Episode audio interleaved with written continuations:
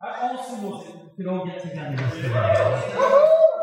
even, even before there was a message, even before there was, a, there was, there was worship, just sitting there and seeing everybody together for me was so powerful. And you realize that we are part of something so much bigger than ourselves. You know, Josh Gen is something so much bigger than this congregation. And this and Josh Jen is such a small part of 412. And 412 is such a small part of the kingdom of God. But when we have an opportunity to really come together, it allows us to see something of a bigger picture. And uh, it can do one of two things. How many of you were inspired and excited by Andrew's preach? How many of you felt scared and insignificant? Because there's that side of it as well. You know, hey, look at all these millions of people who need Jesus, who are going to a crisis eternity. We need to rescue them. We need to be part of the plan. And we look around and go. I don't know about you, but there's been many times in my life where I felt really insignificant, outnumbered, overpowered, ill equipped. And these are the people I want to talk to this morning. Those of us who are feeling insignificant and ill equipped and useless and too small and outnumbered and overwhelmed. Is there anybody here that feels overwhelming if I said, right, I want you to commit to sharing the gospel with somebody this week? How many of you would start getting a little bit? Yeah. This, it shouldn't be scary, but it is. And I want to start with this incredibly empowering and motivational statement. You are insignificant. but God isn't. But God isn't. And the amazing miracle of God that I've seen over and over and over again in my life and in the lives of many people is somehow God chooses insignificant things and insignificant people and just incredibly significant things. So I want to say, if you're feeling a little bit overwhelmed and a little bit insignificant this morning, that's okay, as long as you're not focusing on yourself, but you're looking at them. And I want to tell you about a guy called Bob. And I don't often give my preachers a title, but my, the title of my preach this morning is Be Like Bob. yeah, be like Bob. And hopefully this will encourage us and inspire us. But you know, just something that happened recently. Um, I was asked to go and uh, teach at a foundations course uh, in Wynberg. And uh, you know, when, you when you when you fulfill the function within the church that I do right now, you've got to get the balance right. I'm not more important. I'm not bigger than anybody else. But we've got to use our time wisely, and we've got to go where we are most effective. So Ross asked, Will you come and teach on salvation and baptism in Wynberg? And I said, Yes. And then somebody said to me, Is that the best use of your time? Because anybody can teach. You know, he's got guys that can teach on that. And, you know, Wynberg's not our biggest congregation. And, you know, you've, got a lot on your plate at the moment. And you're off to PE this week and all of these things. And it's almost like that thing, it'll be insignificant. Maybe, maybe it's not a big enough thing for you to devote a whole evening to. But I prayed about it and I felt the Lord wanted me to be there. So it's not what we see as significant, but what He, is, he sees as significant. And I realized that the Lord wanted me there because it wasn't about imparting information about what salvation meant. But he had a deeper purpose. And so I shared on salvation and baptism. And nine people that evening responded and said, I need to get baptized. One guy who's been saved for 26 years said, I've never heard this before. And he got baptized three days later. There was a German girl there who and, and I'm speaking, I'm, I'm on salvation, and I'm looking at this crowd, and it's all guys from the congregation, so I think they all know what I'm talking about. Sits down asks the question, and she says, Why does God demand that we worship Him? That's a really, really good question. and so I answered that, and after she came to speak to me, completely unsaved. But she's asking me these questions like, how do you know that Jesus is the way? Is it not arrogant to think that Jesus is better than the other ways? And, you know, all of these things, and I spoke to her, and she was so open, and uh, unfortunately, the time ran out. But then the week later, when Jeff was there preaching on the Holy Spirit, she gave her life to Christ, went through deliverance, and had a powerful encounter with the Holy Spirit. And that's not insignificant. That is eternity changing. And I, the, the theme of what I'm going to talk, talk about here is things that we think are insignificant can have an impact greater than we can imagine. Let me ask you this. Who's heard of Billy Graham? Yeah. How many people did Billy Graham get saved? Who led Billy Graham to the Lord? Uh, that, that, that, His mom. Here's the deal. Who led Andrew Stanley to the Lord?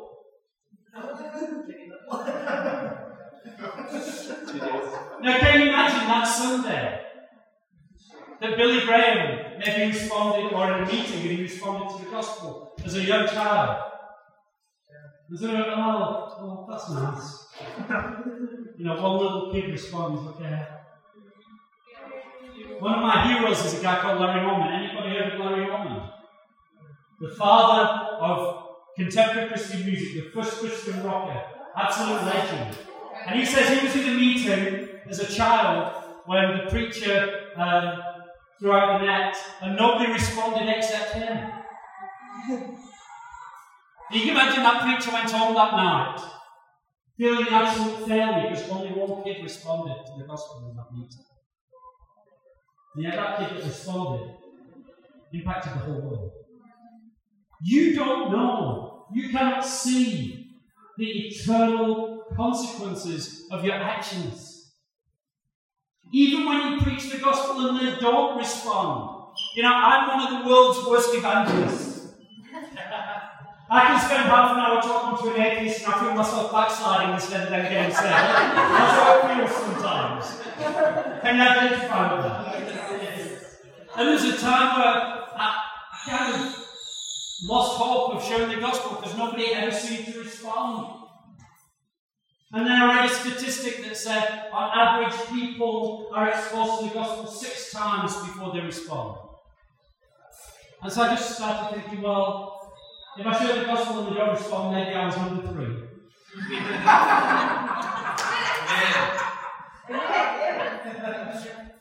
and, and in eternity, one day we'll look back and we'll see that person's journey and say, You had a part to play. Somebody else got the reward, but you were part of the journey. It seemed a failure, it seemed insignificant, but it wasn't. So don't judge your significance by what your eyes see. So what is God coming to us? I want to tell us a story. Tell, tell you a story about Paul. And it's in the Bible. Did you know there's a guy called Paul in the Bible? Old Testament. Old Testament, yeah. I, I don't even know if his name was Bob, because he's not even named. But I call him Bob because it just makes it easy for me. And so we're going to look at uh, 1 Samuel from chapter 13. And what's happened is Saul has become king over Israel. And we know that Saul wasn't first choice, right? Israel had demanded a king, they hadn't been patient, um, they hadn't waited for God's chosen king. And the other thing they did, and this is a mistake, they said, Give us a king like the nations around us. So they got a king just like all the other nations, rather than a king after God's own heart. Careful what you ask for when you observe. I want his gift. No, you don't. Yeah. I wish I could sing half as well as some people. I can't. So please God never make me worship you. The only time people ask me to sing is when they want to empty the but Saul wasn't God's first choice. He's not the he's not the best equipped, he's not the best gifted, but he's still successful for a while. And we read later when he's when he's being obedient, and Samuel says to him, if you'd just been faithful, God would have established your kingdom forever. Even, even Saul's kingdom, God would have established forever if he'd just been faithful. But he's king and he's fighting the Philistines from uh, chapter 13. And it, he starts off doing well. He's been king a couple of years, and he says, Saul chose 3,000 men of Israel. 2,000 were with Saul, and 1,000 were with Jonathan. So basically, he's got so many men in his army available to his army, he can afford to be picky. And he chooses the best 3,000. And he says, I'll take 2,000, my son Jonathan can have 1,000. And so they've got 3,000 as their standing army, the army of Israel. Which seems quite impressive until you see what everybody else had in the area at the time. But even with the smaller number, with the thousand, we see that Jonathan gets a great victory. From verse 5, it says, The Philistines mustered to fight with Israel. Uh, sorry, before that, what happens is um, he sends the rest home, and then Jonathan defeats the Philistines. There's a little Philistine garrison, and Jonathan gets a victory, and hooray, win! Except that just provokes the Philistines, and the Philistines say, right, now we're going to sort these Israelites are. And so the Philistines come, and it says, and the Philistines mustered to fight with Israel. How many troops does Israel have? 3,000. The Philistines mustered to fight with Israel 30,000 chariots, 6,000 horsemen, and troops like the sand on the seashore in multitude. Now, you're, you're an Israeli soldier right now. How insignificant are you feeling? Are you intimidated? Are you scared? Are you overwhelmed? If you look at the earthly situation, yes, you're in big trouble. And they came up and they encamped in Michmash to the east of Bethlehem. And when the men of Israel saw that they were in trouble, for the people were hard pressed, the people hid themselves in caves, and in holes, and in rocks, and in tombs, and in cisterns. Basically, anything that could fit a body, they hid a body there. And hiding. They all went into hiding. And some Hebrews crossed the fords of the Jordan to the land of Gad and Gilead. So, in other words, out of the army, some hid, some ran away. And we'll read later, some even went over to the Philistine army. And it's interesting the hiding places. Where did people hide? They're hid in caves and holes. They're hid in tombs and in cisterns. And those things are simple. I'm not going to go in, into all that this morning. But for example, a cistern is, is mentioned throughout Scripture, and God actually condemns Israel at one point for trying to keep water in a cistern rather than letting the river flow. And a cistern is where you try and hold on to the little water that you've got because you fear a drought. It's a man made way of trying to hold on to water rather than trusting God's provision.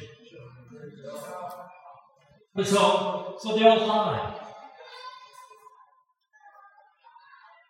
But Saul was still at Gilgal, Gilgal, and all the people followed him, trembling. So he's still king, and people are still following him, but they're following him trembling. Leading this congregation, do you ever feel like people are following you, but they're following you trembling? it's very hard to lead trembling people. It's very hard as a leader to have the faith for everybody. And sometimes leader, you, you do need to carry people through tough times. We need to bear with one another's burdens. But it's not Neil's job or the elder's job to put faith into you. It's their job to work with Christ to help you find faith.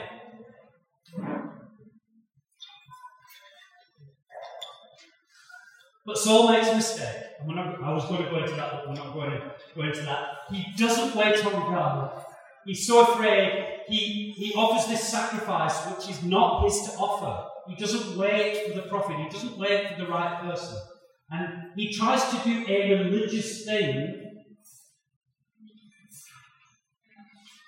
but he's not trusting God. And I want to say this even when we come to uh, evangelism, um, when it comes to anything that God calls us to do, we can fall back and say, well, let's do the religious thing. There's no power in the religious thing, there's power in relationship. Even the gospel message. Does the gospel carry power? It does when it's when it's illuminated by the Holy Spirit. I can't make a blind man see. I cannot persuade somebody into the kingdom. Logic won't do it. I've studied apologetics. I can argue about creation, dinosaurs, philosophy, uh, where does evil come from? I can argue all of those things. It won't get anybody saved. Matter how, how, how bright a torch I've I can shine it directly in your eyes. If you're blind, you won't see it. Now, that isn't to say we don't do anything. Yes, we do what we can do, but we've got to be aware that it's the power of the Holy Spirit at work through us. We've got to make sure we're vessels for the Holy Spirit to flow through, rather than just doing the religious thing.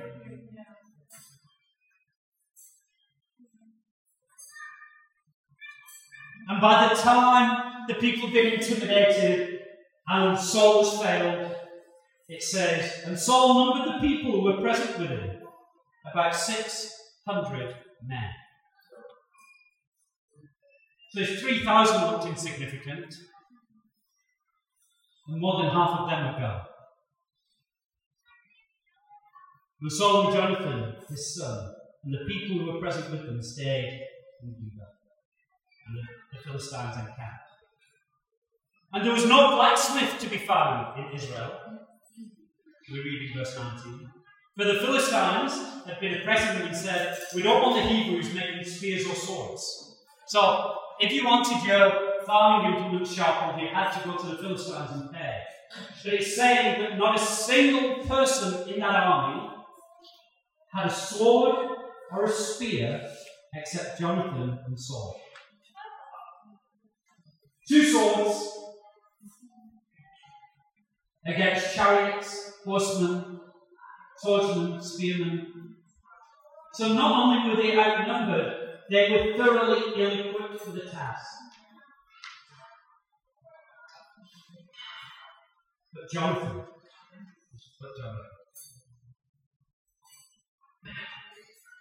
On the day of battle, it says in verse 22. So on the day of battle, there was neither sword nor spear found in the hand of any of the people with Saul and Jonathan. But Saul and Jonathan his son had. And the garrison of the Philistines went out to the pass of Michmash. And I want to say this. The sword in Scripture, what, what is it symbolic of as we read the whole of the Bible? The Word of the Spirit, right? The Spirit of God is like a two-edged sword, the Word of God. So we've got to be people who are filled with the Word and the Spirit. And unfortunately, we're living in a generation where many people who call themselves followers of Christ are walking around without swords. And we can either wait till everybody's got a sword, but it ain't going to happen. Or you can look around and say, I'm the only one with a sword, so I've got some responsibility here.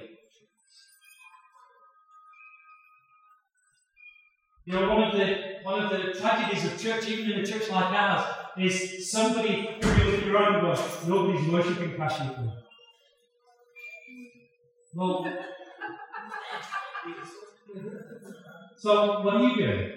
Well, you know, there's nobody really teaching the foundations of the faith. Well, what are you doing?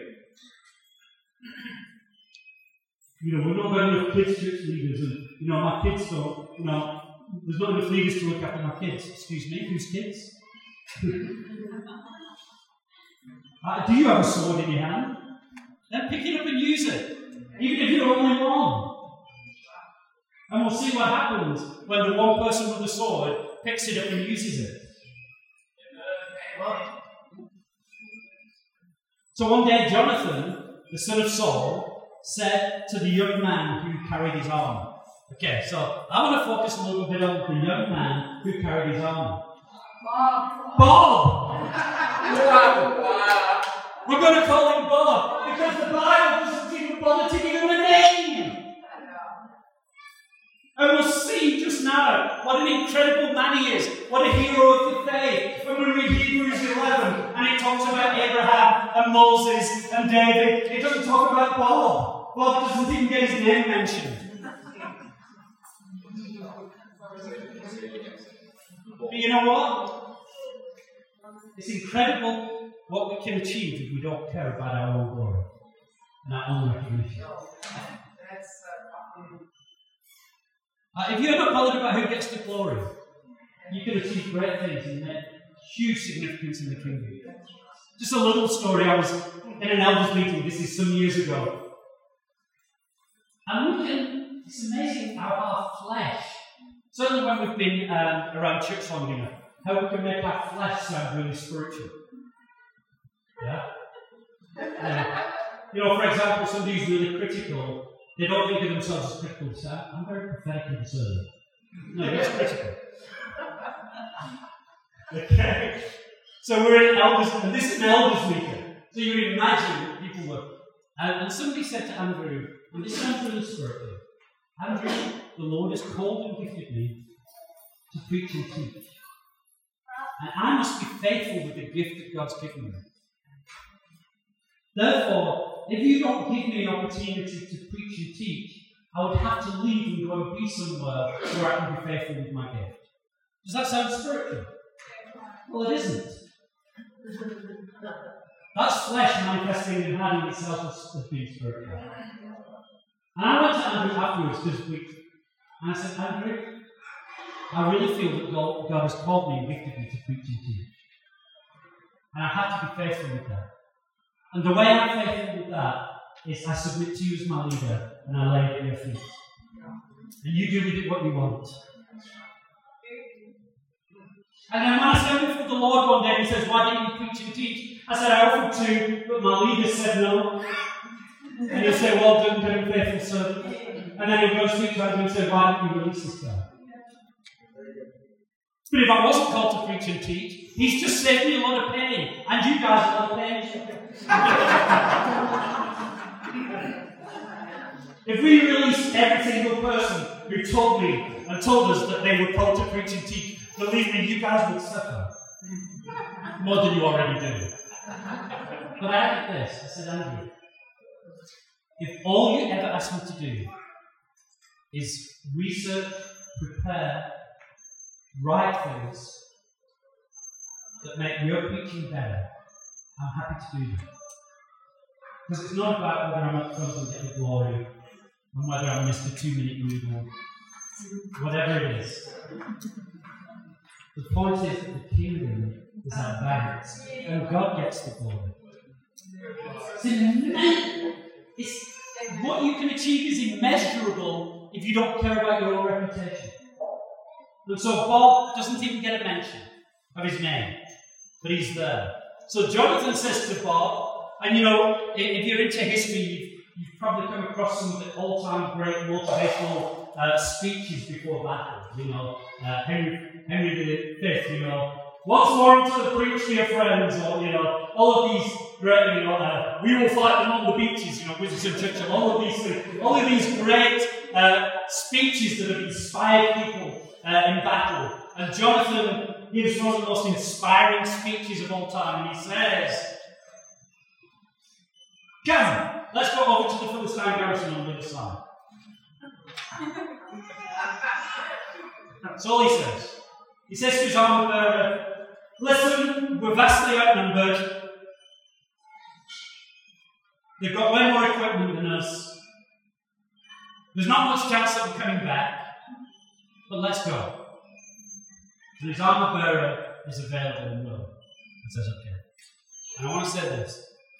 The one of the best, not the best, one of the best qualities you can have that God is looking for is just being willing. Just make yourself willing.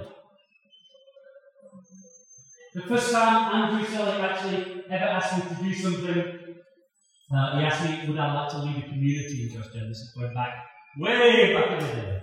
And my answer was, I'd rather slow, be stung slowly to death by killer than leave the community. I had zero desire to leave the community. But I said, but if you ask me to do it, I'll do it. I'm willing. I don't want to, but I'm willing. One of my heroes is Isaiah. Isaiah meets Jesus in the temple, and then he hears this voice Who shall we send? Who, who will go for us? And he goes, Here am I, send me. He hasn't even heard word, when, or how. You just said, I'm willing. You may feel unable. That's okay. Just make yourself willing.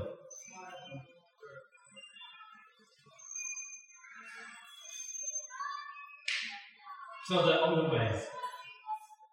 And you know what's interesting? Just for those of you who doubt the Bible, it's an interesting story. It's nothing to do with this in a sense. In World War One, the British Army were in Palestine, and they were attacking the Ottoman army, and they were preparing for battle the next day, uh, a full frontal assault, which was going to. They, they thought they would win, but there was going to be a lot of casualties. On the night before the battle, one of the British officers was sat reading his Bible, and he turned to 1 Samuel 14. And he said, That's exactly where we're at right now. And he said, Jonathan finds this hidden root. And if the, if the Bible is true, that hidden root will still be here. And so he took a few soldiers and he found this hidden root. And they were able to take some of their troops through this hidden route, take the Ottoman army completely by surprise, and win a victory with hardly any casualties. Because a man dared to read this and go, it's a true story. So, so anyway, so Jonathan is out of there, tootling along. And then Jonathan gives his next inspiring speech.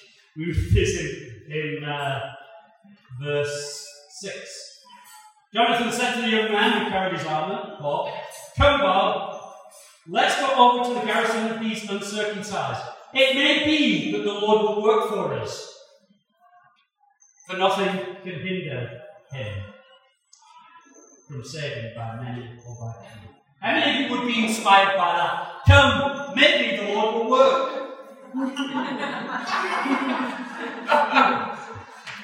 Yeah, we're all risking our lives after all, but come. Maybe the Lord will work.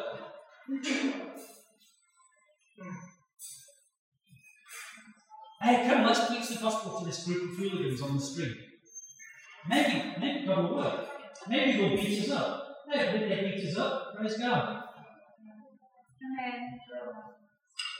That's like, am I allowed fear of what might not happen?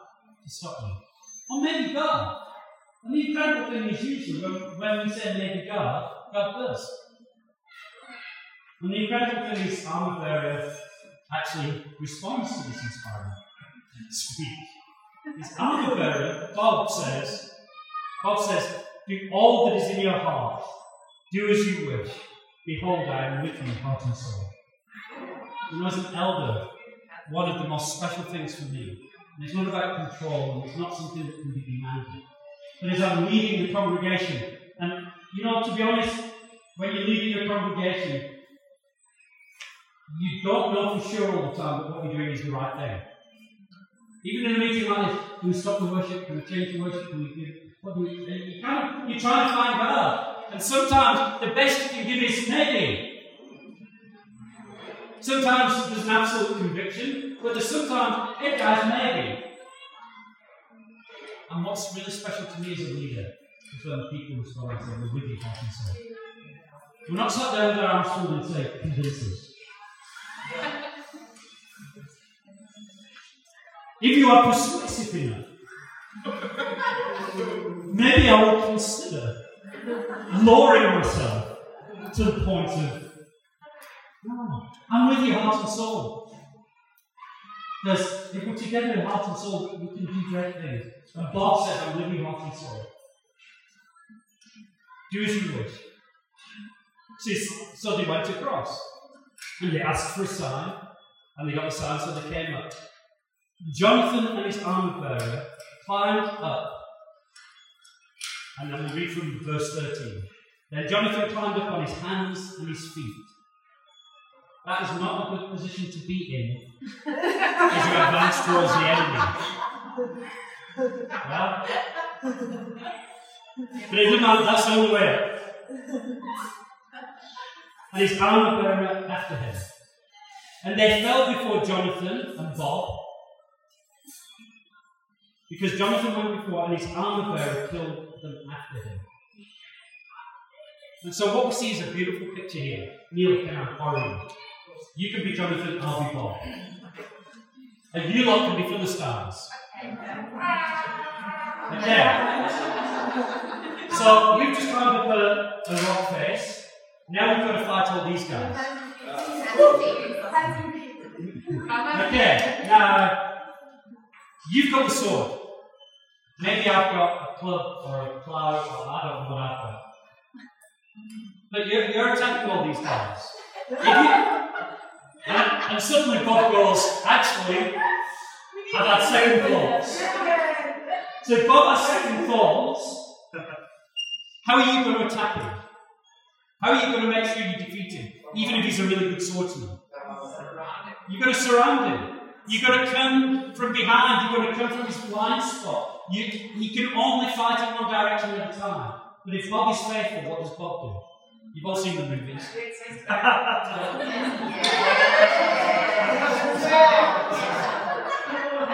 and he can be secure and he can be confident because I have literally got his back.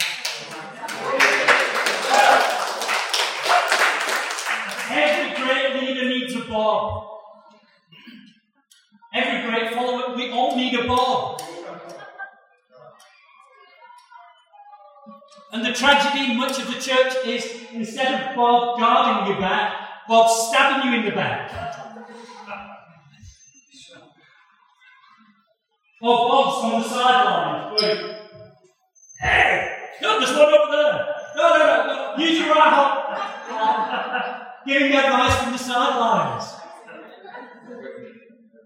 Yeah. Like in the rugby, all these guys who think they can do better than the guys on the field.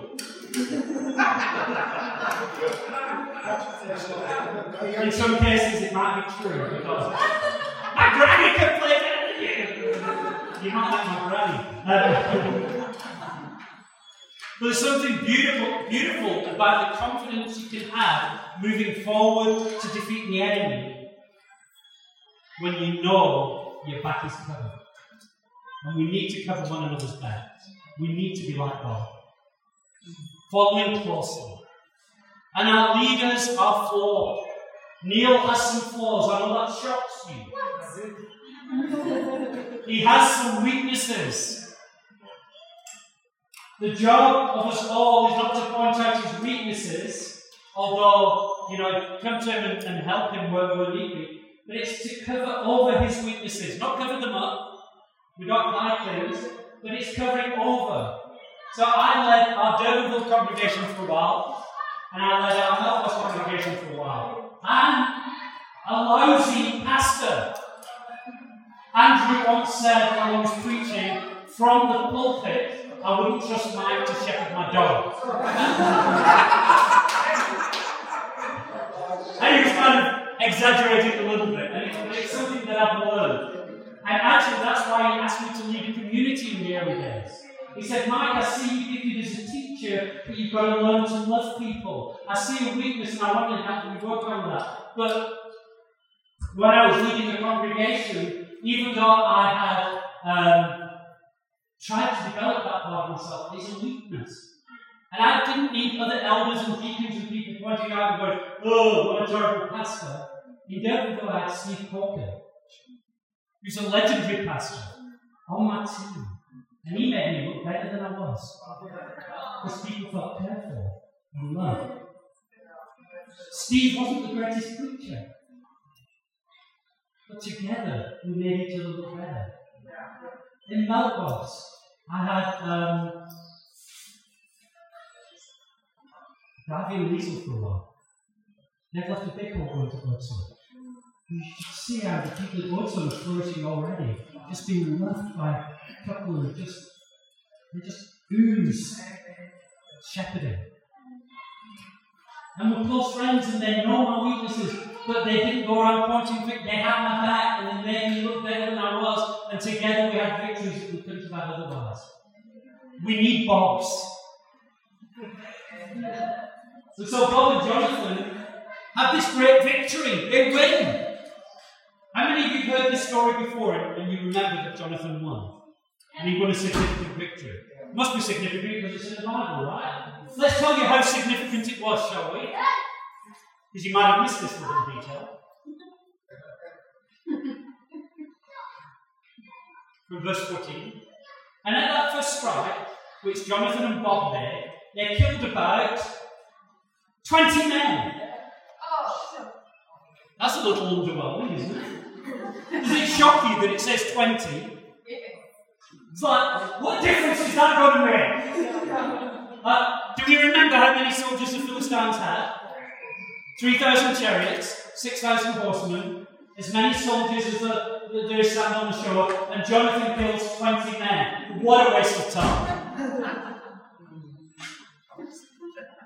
and we're guilty, the, we're guilty of the same attitude, you know, because I, sometimes we've got up on the men and say, hey, so so, uh, we saw, we went out and we saw somebody get saved. Oh. Uh, well, yeah, that's, that's nice, you know, you know, one salvation. Not really that big a deal, is it? Yes, is a big deal!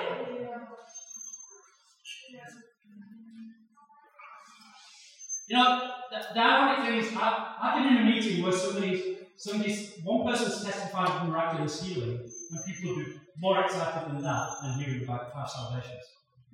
Yeah. Which is more exciting? Healing's great and all. I'd rather somebody be saved than healed. But it seems insignificant. And here's the trap that we fall into. We look with our human eyes, and the things that we do can feel so insignificant. Now, I was in Brazil a few years ago, and a friend of mine, Jim, he passed away this year. But he said to me, he said, Mike, I just want to say thank you You've, you've changed my life because I listen to your preachers online.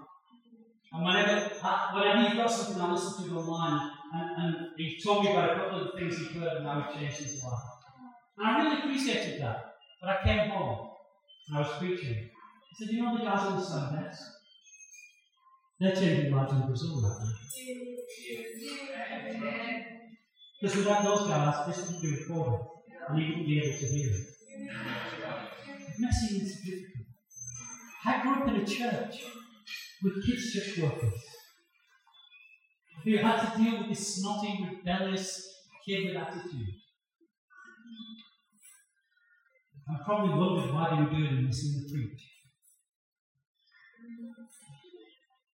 And I'm sadly here because of them. And I minister to churches around the world because of them. The guys who aren't in this room now because they're with your kids, they are doing something of eternal significance. And they'll only probably realise that in eternity, But you know, we can give them a little taste of the glory now and tell them how much we appreciate them and honour them. I was in Sunningdale one time and I was due to minister. And so I just went to the bathroom. It was a good idea if you don't leave the bathroom in the middle of your preach. Especially if you've got a empowerment, that can be doubly embarrassing. But I went into, so I went into the gents, and in one of the stalls, and I won't go into too much detail, but somebody in that had an accident. And if I tell you, there was stuff on the walls, on the floor, I mean, literally the whole stall was, it looked like a poo bomb had exploded. Um, so I'm like, what, what, what do I do about this now? Because I can't get on my hands and knees because I'm about to And then a guy came in with mop and a bucket and began to clean it. And I said to him, oh, I don't think we've met. Um, and he introduced himself. I said, How long have you been in Josh Gen? He said, No, I'm still a visitor. Oh, this is the heart of Jesus. And you know what he did was more important than what I was doing out there? Seriously. Because when visitors come, and there's some visitors here, If the preaching stinks, you might come back again. But if the toilet stinks, you've not to knock it Cleaning the bathroom stall can help somebody come to salvation. Weird as it sounds, do not underestimate saying hello to somebody when they walk in, just so that they feel comfortable. Praying for somebody. How many of you pray and kind of you know you should pray, but you kind of think actually your praying is a little bit insignificant? Let's be honest, we're in church, we're allowed to be honest with each other.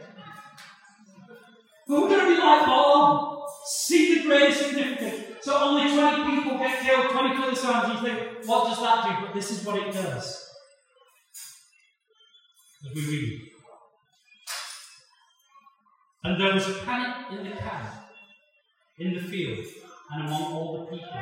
The garrison and even the raiders, the uh, raiders trembled, and the earth quaked, and it became a very great panic. And so what happens is they, they begin to do what they can do, and God begins to do the supernatural. See, God is not the God of the possible, He's the God of the impossible. And He's asked us to do what's possible.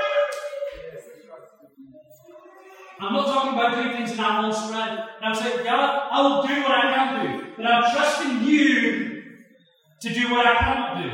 And the great thing about that is, you know, around the world, I've seen people healed of uh, AIDS, pneumonia, cancer, TB. I, I was on a Zoom call recently, and a young guy said to me, Can I just talk to you? It was a Zoom conference. He said, I just need you for two minutes before you, you switch off. I said, Okay. It was 2 o'clock in the morning because of the time difference, and I'm thinking, and was, my attitude towards saying that extra five minutes was a bit wrong. Except when you, when you were last in Brazil, you had a prophetic word, and you prayed for couples who couldn't have children. I just want to introduce you to somebody. Awesome. But guess what? I'm not capable of doing that. What can I do? I can lay hands on people, I can pray. Only God can do the impossible. The great thing about that is I don't get any credit because it's not something I could do. But God says, Well done, good and faithful servant, because you did what you could do so that I could do what I can do too.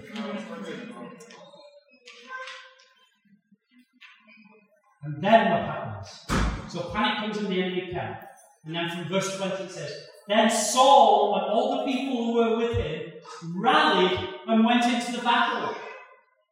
Everybody's afraid until one person steps forward and it puts courage in other people. Who's, a, who's afraid of going preaching the gospel right now? Well, who's a bit nervous about preaching the gospel? That's okay. Just go and hang out with some people who, who will do it. Who, you know, it will put courage in you. And behold, every Philistine sword was against his fellow, and there was great confusion. Now, what's this? Now, the Hebrews who had been with the Philistines before that time, who had gone up with them into, into the camp, even they also turned to be with the Israelites. Those who'd left and gone to the other side repented and returned. You want to see the backsliders and the prodigals return? Jonathan and Bob did something insignificant. It started a move of God. Likewise, when all the men of Israel who had hidden themselves in the hill country of Ephraim heard, they followed, and the ones who fled came back. And the church is full of people who are hiding, people who run away, and there's many prodigals. And you can be like Bob. One act of obedience, one act of courage, one act of faith, and it can unlock a move of God way beyond explanation. Just some real life examples. Because there are many reasons we can feel we're insignificant. I'm too young, I'm too old, I'm too weak, I'm too. When I was a young man, when I was a young teenager, I've told this story before. I preach that we one body, in many parts. And it's in the Bible, so I can't deny it. Romans 12, 1 Corinthians 12. So I went home and I thought, what part of the body am I? We're all part of the body, I've got to be part of the body. So I thought, am I the heart? No, I don't really love people that much. Am I the feet, you know, shod with the, the, the gospel, you know, the gospel? No, because saved when I speak. Am I the, I the mouth?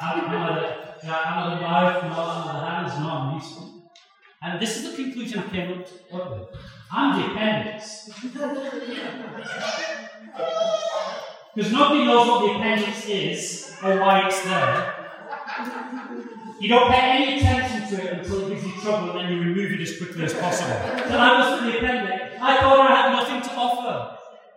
I honestly thought this everybody's got something. Some people are clever, some people are sporty, some people are good looking, some people are charismatic, some people are funny, some people like me have got all of the above. I'm not I looked around at everybody and I knew like everybody's got something. I didn't have any of that. I have nothing to offer. If anybody's felt insignificant, I have no friends. I, I, I wasn't not just captain of any teams, I wasn't on any teams. if I went back to school reunion, you wouldn't say, oh, yeah, we hate you. You'd go, who are you again?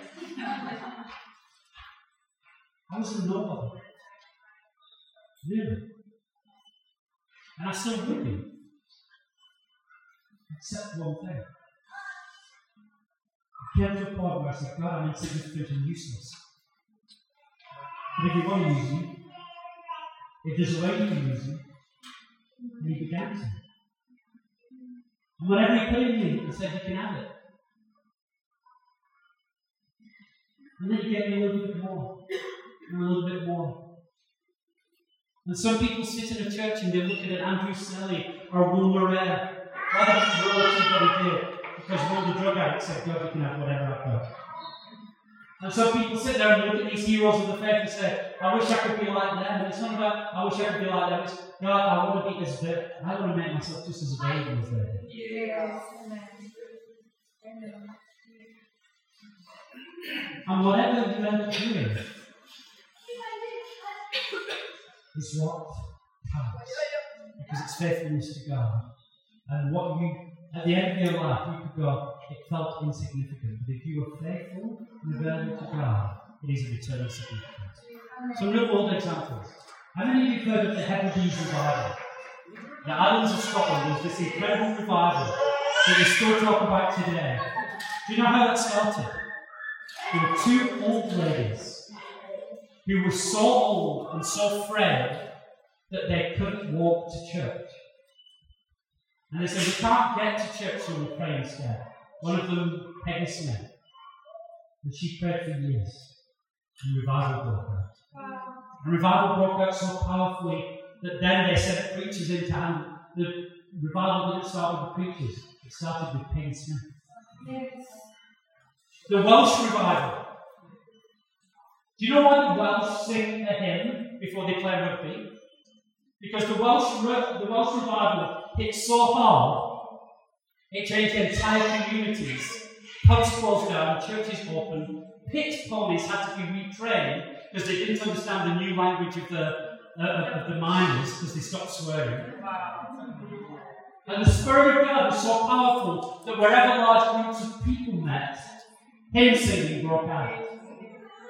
Now this thing ahead is a tradition, but that's where the tradition started. It was born out of revival. And that revival started not with great preachers, although great preachers, and you can read about these revivals and hear about the preachers. It started in a youth meeting where a young girl got up and she just said, I love Jesus so much, she began to weep. And she began to weep about her love for Jesus. The Holy Spirit hit her. And revival broke out in a youth meeting that changed the nation. The South African revival under Andrew Murray didn't start with Andrew Murray. Andrew Murray was meeting with a bunch of church leaders when chaos broke out in a youth meeting in the next hall, and he was sent to tell them to be quiet. and when he got in there, he realized this isn't youth misbehaving, this is the Holy Spirit.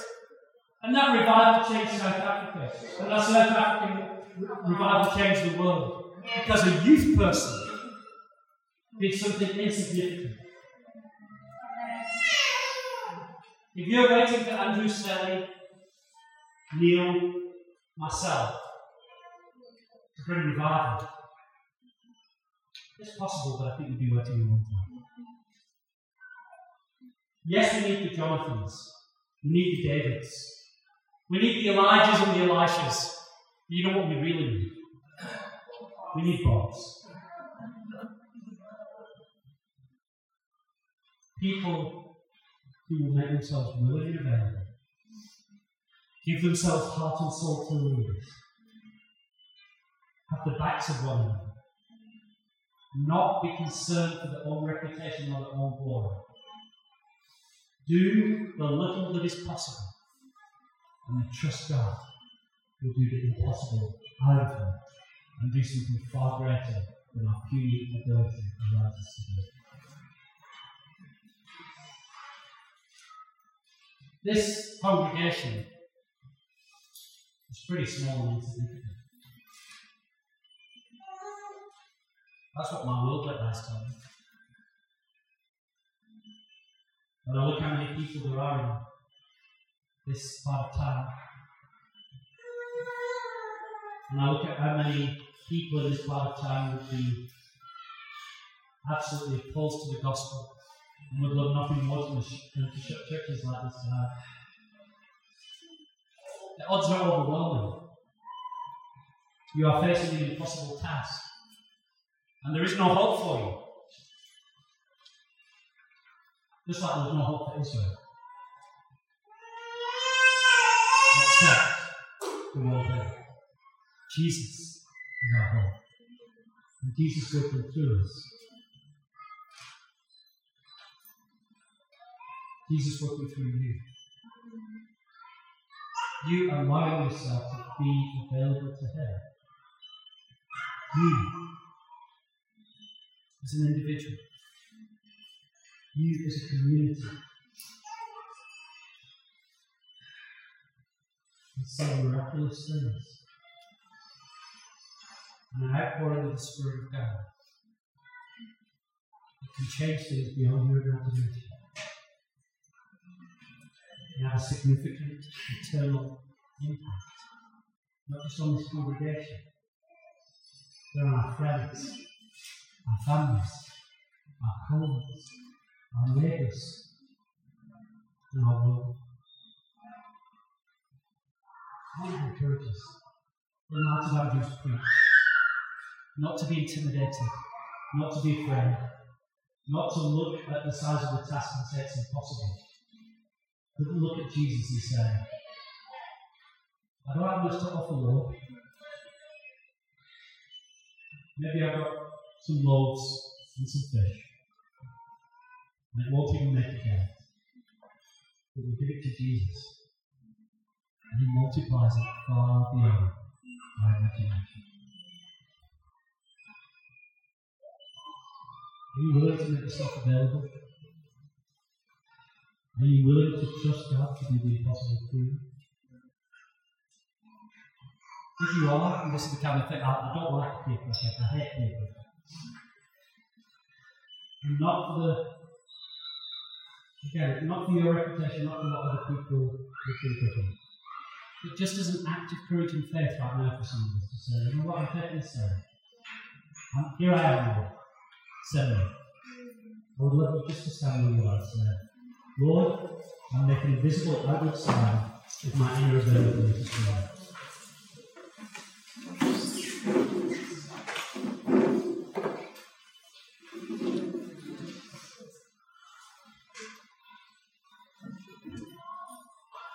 Lord, we don't know the name of this armor bearer that we've called Bob. But the incredible thing is, we're going to be able to meet him one day and ask him about his exploits.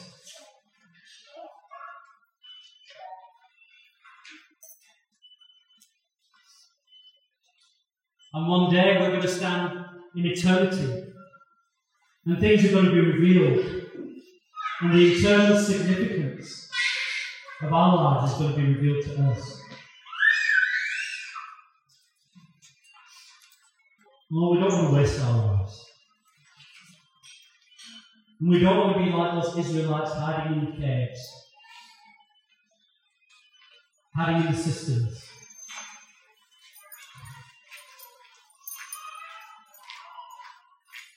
We want to be like that army girl. We want to be like God. Willing to go. Willing to risk all for the sake of your name.